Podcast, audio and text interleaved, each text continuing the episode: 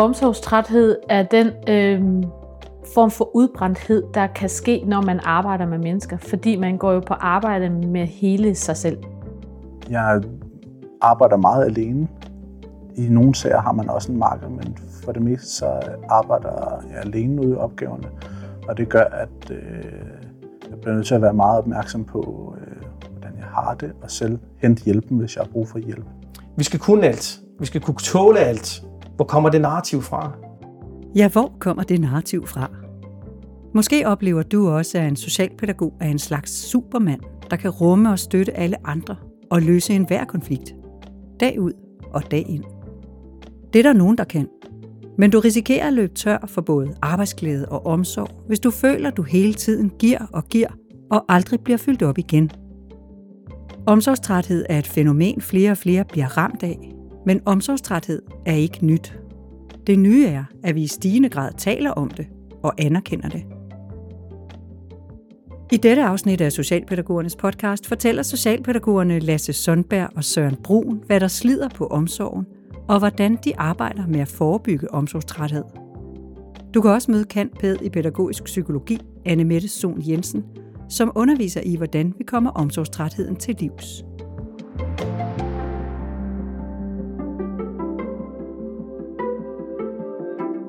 Anne Mette Sohn Jensen er mit navn, og øh, jeg er uddannet pædagog. Lige på bagkant af min pædagoguddannelse læste jeg direkte videre i pædagogisk psykologi på Aarhus Universitet. Øh, så udgav jeg en bog om det at være sensitiv, have et sensitivt barn. Og så tog det lige pludselig fart med, med den viden, jeg nu fik om det at, at, at have et barn, som har nogle sansemæssige, følelsesmæssige udfordringer, og jeg lærte noget om autisme, og jeg nørdede i low arousal, og nu nørder jeg så i det her omsorgstræthed. Altså omsorgstræthed er den øh, form for udbrændthed, der kan ske, når man arbejder med mennesker, fordi man går jo på arbejde med hele sig selv. Altså man går på arbejde med sine følelser, og man går på arbejde med sine overbevisninger, og så også sin faglighed. Men den her omsorgstræthed kan komme til udtryk ved, at vi simpelthen bliver træt af at skulle give og give og give. Øh, og fordi der måske er nogle høje følelsesmæssige krav til os. Der er mange følelsesmæssige krav. Hvad kunne øh, det være for nogle krav? Jamen, øh, vi skal rumme rigtig meget øh, i det her fag, altså som øh, social- og specialpædagoger. Der skal man jo rumme andre menneskers øh, mærkværdigheder, om man vil, eller forskelligheder. Man skal kan rumme, at der sker nogle gange voldsomme ting. Øh, man skal være professionel og ikke lade sig løbe afsted med sin egen følelse. Man skal holde på sig selv. Øh, og, og det er jo ikke altid, det er særlig nemt. Jeg hedder Lasse Sundberg, og jeg øh, er familiekonsulent i Guldborgsund Kommune. Ja. Og vi, øh, som familiekonsulenter udøver vi familiebehandling. Det er jo tit og ofte børn, unge og forældre, der er i nogle udsatte positioner, der kan have det rigtig svært at have psykiske problematikker. Det kan være børn, der ikke har været i skole i et år måske. Øh, det kan også være mor og far, der bare skal have lidt øh, råd og vejledning til opdragelse, så det, det er i, i alle kalibre. Øh, for det første så er det et arbejde, der kræver, det er meget frit, så det kræver en del selvdisciplin. Jeg arbejder meget alene, i nogle sager har man også en marker, men for det meste så arbejder jeg alene ude i opgaverne, og det gør, at øh, jeg bliver nødt til at være meget opmærksom på, øh, hvordan jeg har det, og selv hente hjælpen, hvis jeg har brug for hjælp, eller sparring for en leder eller en kollega. Det kræver, at man er rigtig god til at vurdere, hvornår er jeg på den her opgave, hvornår skal jeg have en marker med, eller skal jeg have en bagkant. Eller der, det er rigtig vigtigt, at man tager nogle sikkerhedsforhold i de sager, der er, der er meget udsatte. Det kræver, at jeg er rigtig god til at vurdere min egen praksis, har noget selvagens her, vurdere, er det her okay, er det tilstrækkeligt?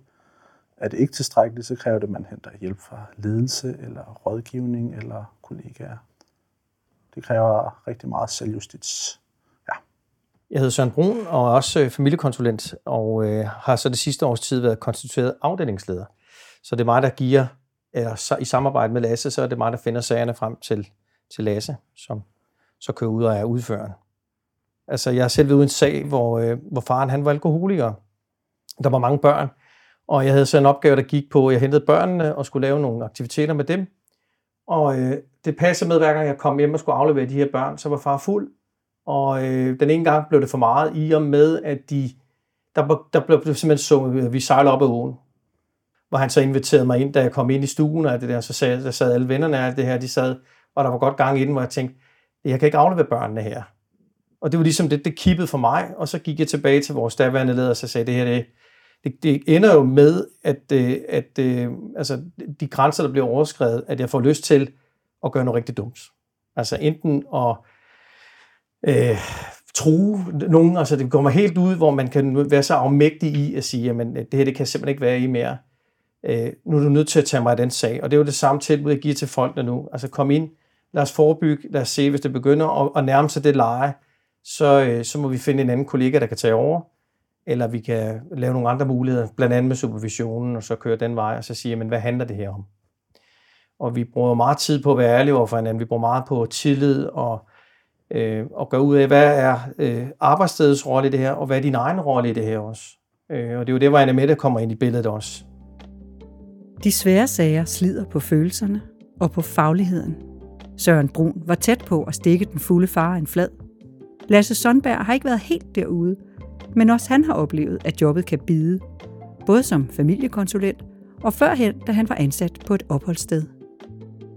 For at forebygge omsorgstræthed og forrådelse har Søren Brun bedt Anne Mette Sohn Jensen sætte en proces i gang for alle medarbejderne i pædagogisk forebyggelse og indsats i Guldborgsund Kommune. Anne Mette kender alle de små tegn, som du måske ikke selv lægger mærke til. Altså, der kan være sådan nogle fysiologiske tegn. Altså, man får hjertebanken, man får altså, svært ved at rumme ting. Øhm, men der kan også være sådan nogle tegn til, at man ignorerer de borgere, øh, børn, unge, man arbejder sammen med. Øhm, der kan blive sådan en, øh, en lidt grov form for humor. Øh, vi kan komme til at tale grimt om dem, vi arbejder med. Øh, man kan have den der oplevelse af, at jeg bare ikke orker. Altså, jeg, jeg gider ikke mennesker, men kan isolere sig. Altså, der kan være sådan nogle forskellige tegn, og de kan være meget individuelle, hvad, hvad det er, man hver især øh, gør, når man, når man bliver fyldt op. Øhm, og sådan helt overordnet kan, vil jeg sige, at det kan være noget med også, at man begynder at, øh, at tale grimt til sine kolleger. Man kan begynde at blive sådan meget bossy. Og hvis du selv er i en position, hvor at du er fyldt op, og du er måske, apropos arousal, ens arousal er højt, altså man er, at det hele kører på en, og det følelser og nervesystem er bare fuld gang, så er det noget, der smitter, og det smitter af, og det smitter ud i mange led. Så det vil sige, hvis jeg kommer på arbejde og er, er i høj arousal, og er faktisk øh, ikke rigtig klar til at tage på arbejde, fordi jeg er fyldt op, så kan det jo smitte af på mine kolleger, som så, og så smitter det af på borgerne, og så smitter det af på, og så videre. Altså, jeg har selv været et sted på et tidspunkt, hvor, at, øh, hvor der blev talt meget grimt om forældre øh, i personalestuen. Øh, og jeg tænker bare, at det kan vi simpelthen ikke være bekendt. Øh, hvis, hvis der er noget med forældrene, så må vi tage det der, hvor det skal være. Øh, fordi ellers så bliver det til sladder. Og så er den næste tanke, der kan jeg vide, hvad hun siger om mig, når jeg så går ud af det her rum. Altså det skaber bare sådan en virkelig dårlig stemning, øh, og et rigtig træls arbejdsmiljø, øh, hvis man ikke får skilt tingene ad, og får snakket om de ting, der skal snakkes om i det rigtige forum. For mig ville det være, at jeg begyndte ligesom at gå på kompromis med mine værdier. Øh, hvad jeg endelig synes, der er okay, hvordan man øh, behandler andre. At jeg hurtigt havde tendens til at øh, tænke, nu må du tage dig sammen. Det her, det, øh, altså, nu må du bare være der for dit barn. Øh, når vedkommende har gentaget sine egne øh, frustrationer, og det, altså, de her mønstre ligesom kører igen og igen. At, at overskud til ligesom at være anerkendende og være, altså, gøre sig forstående i, i, i vedkommende situation, den, den bliver ligesom rykket og man hurtigt bliver grebet af nogle tanker, der kunne være, øh, at, at nu gider jeg faktisk ikke at høre på det her mere, eller, eller hvorfor gør du ikke bare sådan her? Da jeg arbejdede på opholdsstedet, der kunne det være, der er man jo rigtig meget intens sammen med børn og unge, som kan have alle mulige forskellige udfordringer. De kan også have meget tendens til at være udadreagerende. Og når man ligesom har stået i, en, den samme situation, hvor man enten er blevet slået på, eller børn har barrikaderet så det kan, det kan gøre noget ved ens øh, øh, tærskel for, altså, for, hvornår man egentlig tænker, hvornår skal jeg skille ud, og hvornår skal jeg ikke øh, skille ud. Øh, ens egen frustrationer og, hvad kan man sige, følelser kommer måske lidt mere på spil. Øh, hvis man ikke ligesom får placeret øh, den her omsorgstræthed. Ja. Vi har lidt haft snak omkring det her Superman-syndrom, der var. Vi skal kunne alt. Vi skal kunne tåle alt. Hvor kommer det narrativ fra? Og det er det, vi har vendt på hovedet det sidste års tid. Og ligesom brugt Anna Mette til at sige, jamen, hvad, skal vi det? Hvor kommer det fra? Er det dig selv igen, der bilder dig selv ind, at du skal kunne tage alle sager? Øh, fordi det kan man ikke. Øh, vi har så mange forskellige artede sager, øh, og nogle påvirker bare en mere end andre gør. Øh, men det er Anna Mette, så kommer vi ind og starter omkring, hun bruger så et udtryk, der hedder kiksepakken. Hvor mange kiks har du i pakken i dag? Og vi har også en forskellig dagsform. Hvis det driller privat derhjemme, det tager du med på arbejde, så er du måske en, en, en anden udgave, end du plejer at være. Alt det der er vi begyndt at rode rundt i og sige, hvordan kan vi gøre det anderledes? I arbejdet med at skabe en anderledes hverdag, deler Anne Mette Sohn Jensen ud af modeller og redskaber. Udover kiksepakken, som er et udtryk for, hvordan du forvalter din energi, er Søren Brun og Lasse Sonberg begyndt at bruge VIK-modellen. En model med tre cirkler inde i hinanden. Den blev præsenteret den dag, hvor Anne Mette var ude og holde oplæg for os. Øh, og det er endnu af de, de ting, der øh, ligesom giver os et fælles sprog. Ikke? Altså, det er jo øh, vilkår, indflydelse og kontrol. Og det er en meget god inddeling til, hvad der er mit ansvar, hvad jeg kan røre ved, hvad jeg kan justere, og hvad jeg ikke kan gøre noget ved. Der er rigtig mange vilkår, lige meget hvor man arbejder. Også kommunalt, der er ting, man ikke kan pille ved. Altså budgetter, timeantal, løn, whatever. Øh, og så er der ligesom de her sager, familier, du har, hvor du kan lave rigtig meget indflydelse. Du kan ikke bestemme, hvordan de reagerer eller tager imod det, du kommer med. Men du kan, du kan ligesom lave en indflydelse. Smide noget ud, og så se, hvordan folk tager imod det. Og så er der jo ting, du kan kontrollere. Din egen adfærd, hvordan du godt vil være som, som øh, professionel. Yderste cirkel er, hvad har, har vi af vilkår. Mellemste cirkel er det, vi har indflydelse på, og den inderste cirkel så er det, vi har kontrol over. Øhm, og der, der kan man sige, at den ramme, den svinger jo så øh, deltagerne til at tale om, men hvad er vores vilkår? Og vilkår er defineret ved, at det kan vi ikke ændre på. Og der er en hel masse ting, som er vilkår på en arbejdsplads, som vi ikke kan lave om på. Men vi kan godt komme til at bruge enormt meget energi på noget, som vi ikke kender på. Hvad kunne det være for eksempel? Uha, jeg nævner bare nummering. Økonomi, øh, menneskers diagnoser, handleplaner, politik, øh, lokaler, vejret, hvordan øh, de borgers øh, humør er, jeg møder ind til om morgenen. Der er rigtig mange ting, som vi ikke sådan her nu kan lave om på. Og så er det jo øvelsen at få øje på, jamen øh, med de her vilkår, hvad kan jeg så gøre? Hvad har jeg så indflydelse på, og hvad kan jeg rent faktisk gøre noget ved? Så, så min øvelse går ud på at sige, jamen vi bliver nødt til at have fundet ud af, hvad, hvad kan vi ændre på, og hvad kan vi ikke ændre på. Og så bruge krudtet på det, hvor vi rent faktisk kan gøre noget. Og hvordan undgår du så, at, øh, at man bruger den her VIG-model som sådan en slags øh, dårlig undskyldning ja. for ikke at kunne ændre på en skid, fordi at det hele er jo dårlige normeringer og nedskæringer og regnvejr og hvad ved jeg. Ja. Det, det taler vi om i forhold til, at vilkårene er jo noget, der rammer noget ind, kan man sige. Øh, at det bliver rammen for den måde, vi kan arbejde på. Og, og ja, så kan man jo godt tænke, men er det ikke bare at give op? Men, men der er også noget, der bare er vilkår. Der er noget, der bare er vilkår, og som vi bliver nødt til at acceptere, at det kan vi ikke. For hvis vi bruger al vores krudt på noget, som vi ikke kender på, så bruger vi simpelthen energien forkert, og så løber vi tør for strøm på et eller andet tidspunkt. Så, så, så jeg taler egentlig meget om, at jamen, vi skal finde ud af, men men de her vilkår, hvad kan vi så gøre? Det er at øh, sikre mig, at jeg gør alt det, der er ligesom inden for, hvad jeg kan kontrollere, og hvad jeg kan indflyde. Øh, og har man måske ikke den rigtige indflydelse, så det, kan det være, at man måske ikke er den øh, rigtige i den her sag. Der kan være nogen, noget kemi med, med borgeren, der måske ikke er det rigtige, eller man har måske ikke har de, den rigtige metode, eller det rigtige kendskab.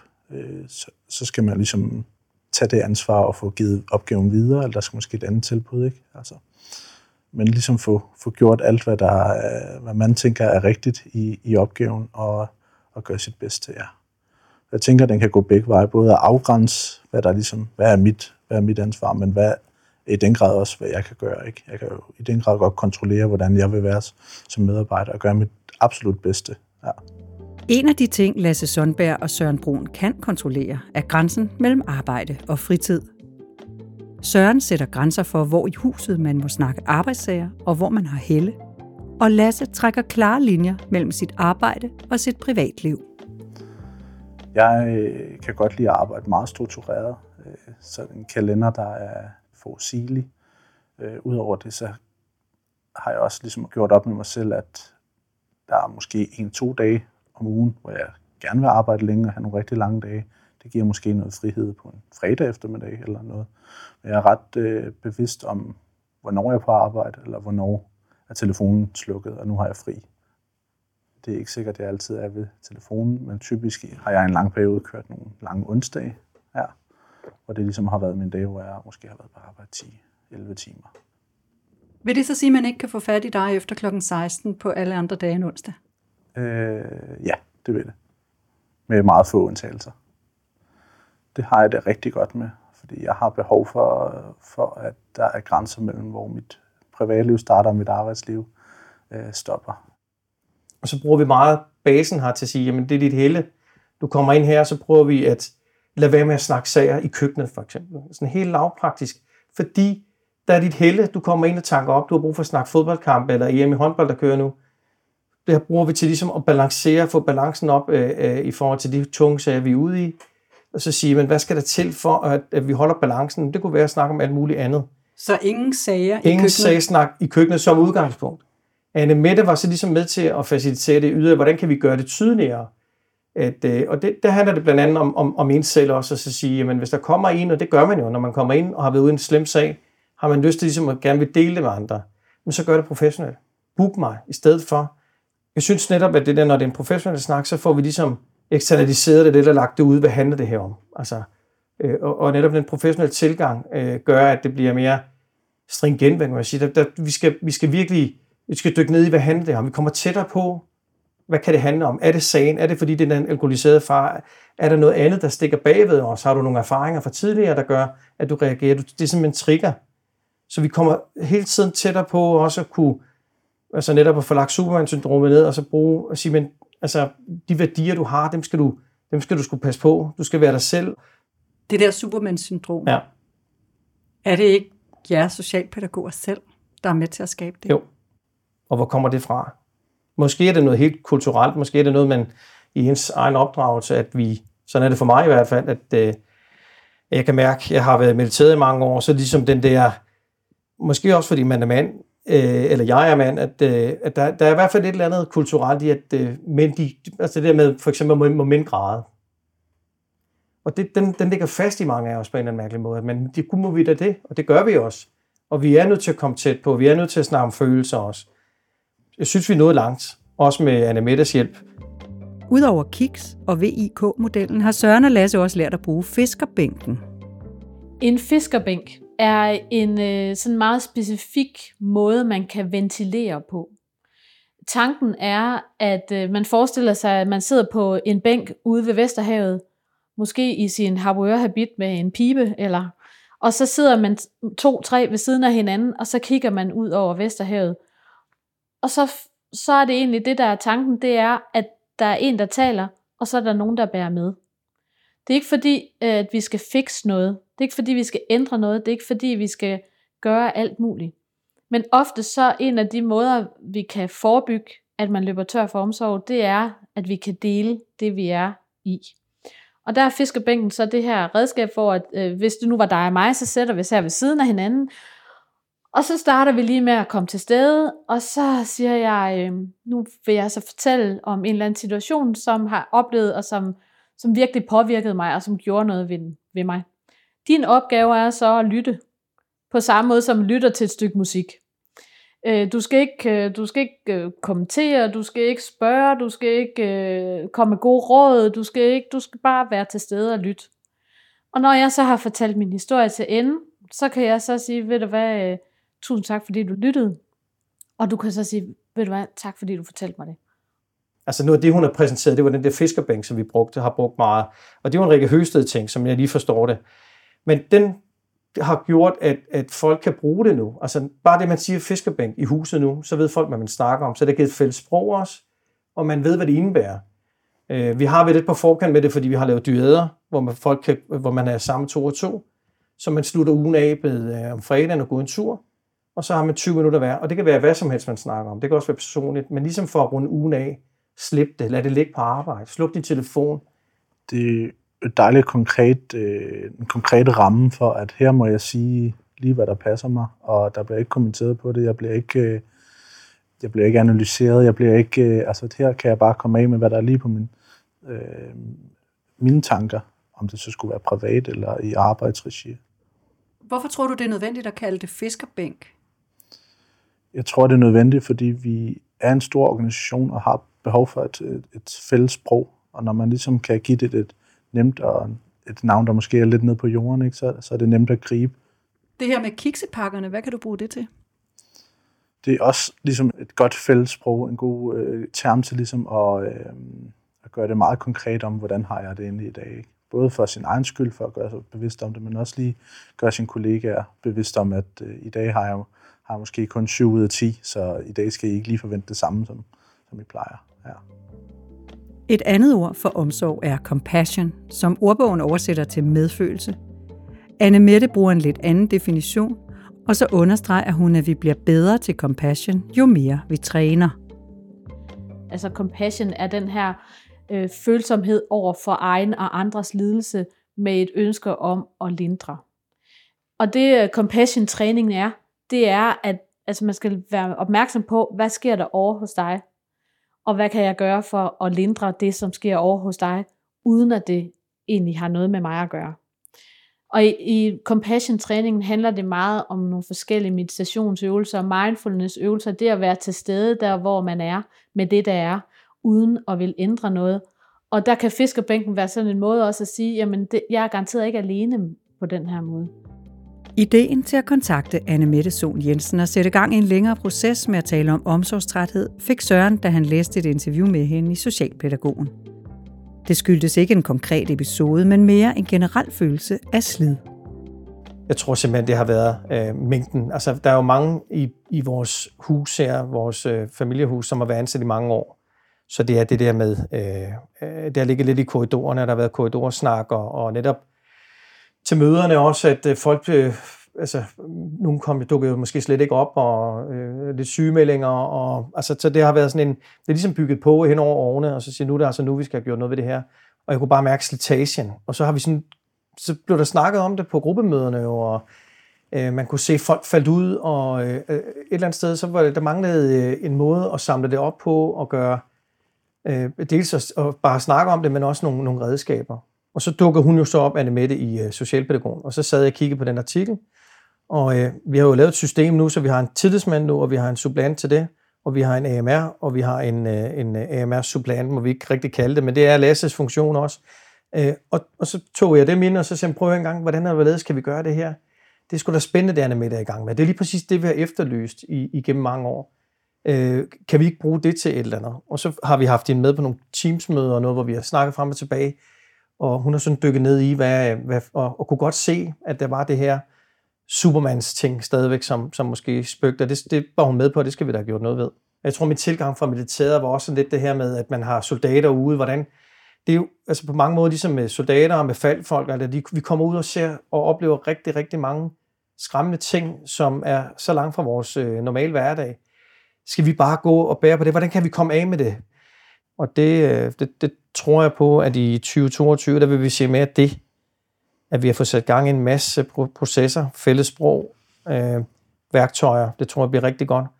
Og så selvfølgelig har vi på ledelseskontoret et ansvar for at sige, at vi skal have øh, øh, tilbage til, der var inden corona også med øh, den dagligdagen, hvor man ligesom så hinanden tjekke ind ud og sige, hey, hvor er du henne? Ikke? Ifølge Anne Mette er vi blevet bedre til at tale om de svære ting, både på arbejdspladsen og bredt i samfundet, hvor stress og angst ikke længere er helt de tabuer, de var engang. Og det er godt, for netop at tale om omsorgstræthed er forudsætningen for at komme den til livs. Altså top øh, øverst, det er noget med, at der skal skabes rum, hvor vi kan tale om det her. Altså der skal simpelthen være en organisering omkring, at det her, det bliver vi nødt til at have på dagsordenen.